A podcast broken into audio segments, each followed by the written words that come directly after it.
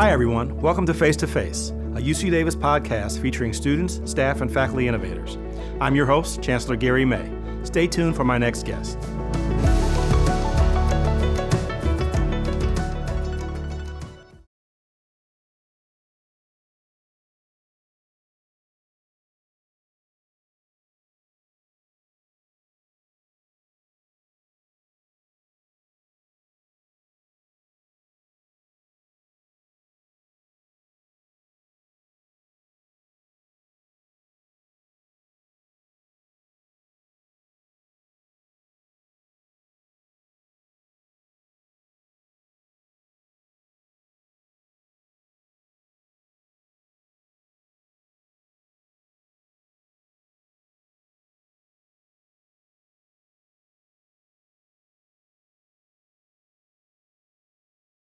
Joanna, welcome to Face to Face. Thank you, Chancellor, for having me. Thank you for being here with us. I'm excited to talk with you today about some of our global programs and partnerships and all the things you're doing in global affairs. Um, I want to just start with the mission of global affairs and ask in global education for all, what does that mean for our students and for our faculty and for UC Davis overall? So global affairs has grown and expanded, and uh, as a result, and also the world is changing. So our mission also has been uh, evolving. Uh, but we want to bring people together. We want to increase understanding. We want to build bridges uh, between different cultures, build partnerships.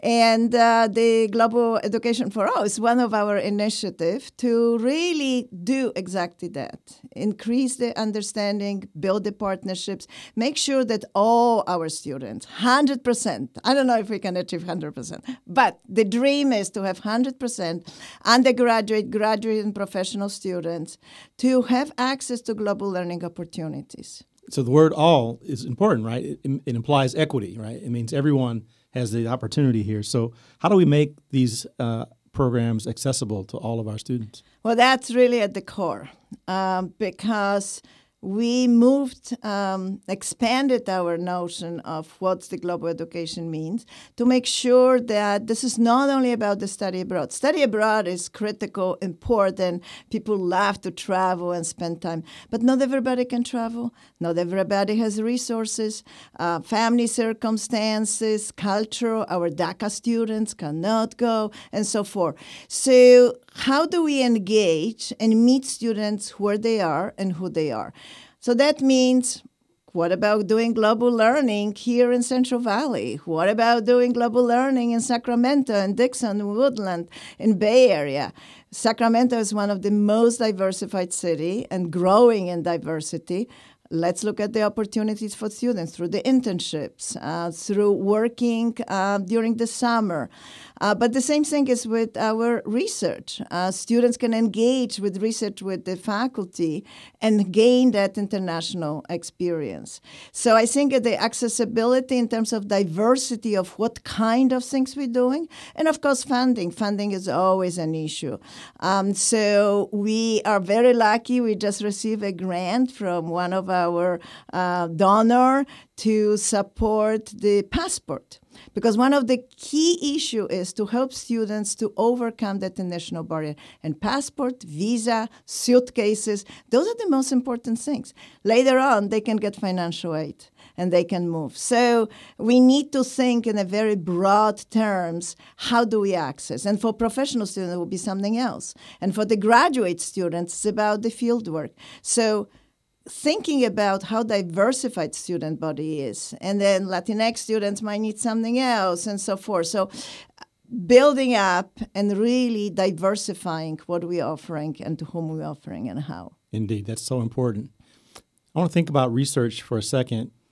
As a research university uc davis is participating in solving some of our most pressing challenges in society and we know those challenges are global right? Exactly. So, how do we collaborate with international partners to, to solve these problems? So we have numbers of partners. Um, some partners are just more fo- focused on one faculty or two faculty doing some uh, research. Some partners are much, much broader. We also participate in a consortia, and uh, the two consortia that really are extremely um, diverse for us, it's one is the Asia Pacific Rim University, the other is U21. That allows us to build partnerships with other universities or participate in the consortia that, that the undergraduate, for example, internships are being offered or courses are being offered or other opportunities. So part of it is maximizing uh, how we work with, with our partners to really make it available to our students. But it could be just only bilateral with one university and, uh, and the other, and then how our faculty can engage students in the work. And the collaboration, uh, they're not always research collaborations. I, some of our viewers might know the most popular course at UC Davis is our coffee course. Absolutely. And some of these international collaborations are important for, for that. Can you talk about that for a bit? Sure. So, uh, a group of faculty uh, from engineering, uh, and we were actually very much involved and we supported them, uh, have just recently went to Indonesia. Uh, and we created a, a consortium of uh, 11 other universities in, in Indonesia to really work with them so the initiative here emerged, but knowing how Indonesia is important and have some specific brewing and, and, and, and roasting uh, techniques is actually very, very important for us here. So this is an opportunity. We're now talking with the ministries and, and other opportunities to really have students engaged in the research. And the idea is to get students to Indonesia and actually work in a field uh, with our colleagues in Indonesia. And that's just one example of how we can bring students in. And it's a great example, a powerful example. Another thing, I'm, you know, I'm very proud. We're all very proud that UC Davis is ranked number one in diversity, inclusiveness, and internationalization. And um, how do we continue that momentum to maintain that ranking and even go beyond what we're doing now?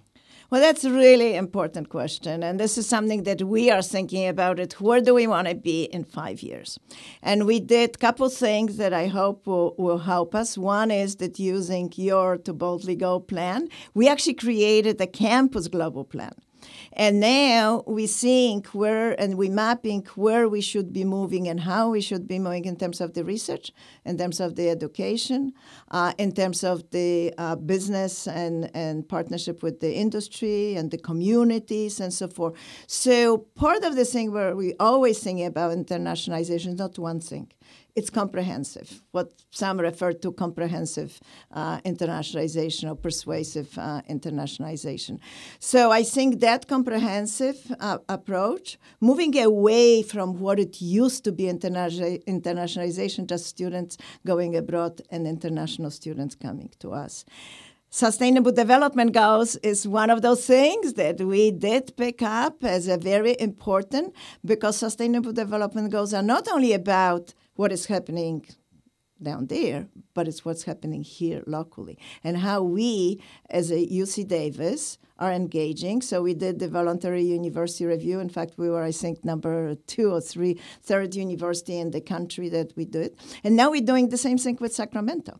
We're working with the city council and uh, and the city of Sacramento to map Sacramento against this uh, sustainable 17 sustainable goals. So there are numbers of different way, innovative ways that we are using to keep it up and include everybody in it. And being a leader, that's what that's how you become number one, and that's how you stay number one, right? Being oh, a leader in all absolutely, absolutely.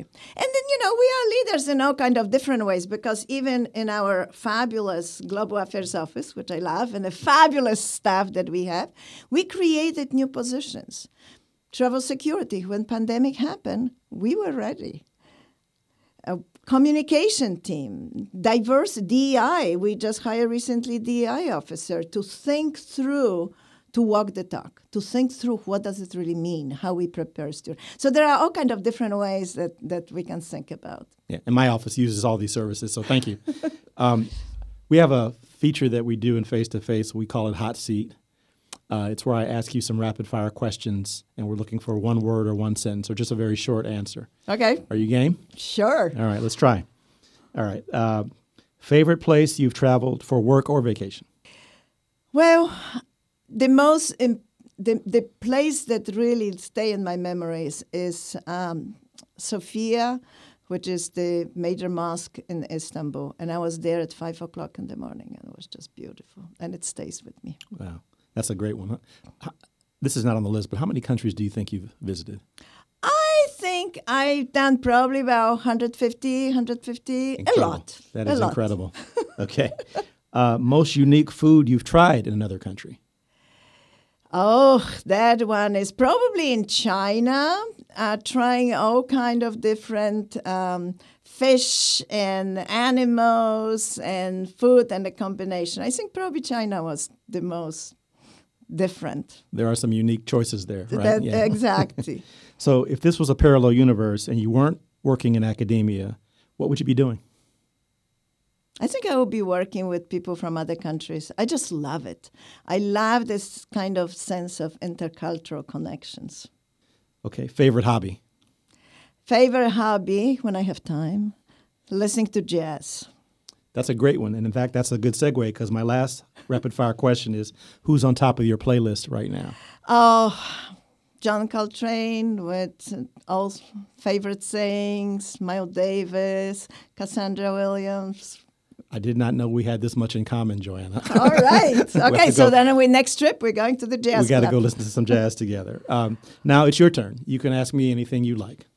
So I wonder if you would share a little bit from the history, and if you can share maybe one or two examples when uh, you became sort of globally aware.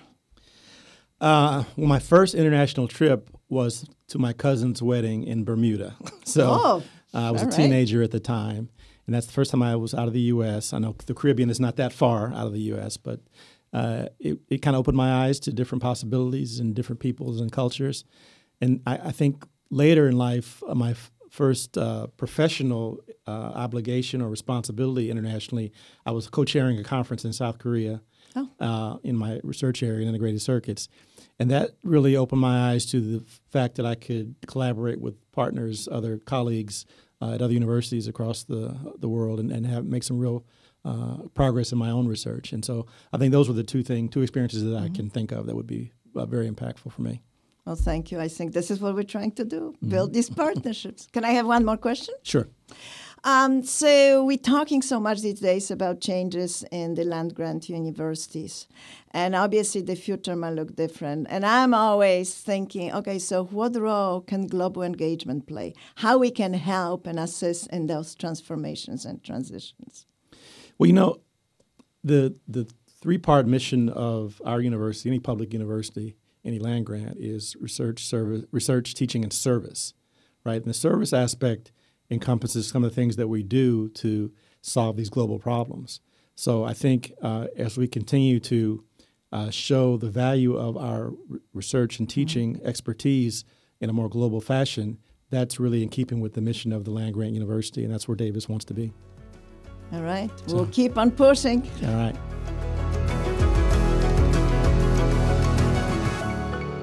Thanks to everyone for listening. Tune in next time on Face to Face. Go Ags.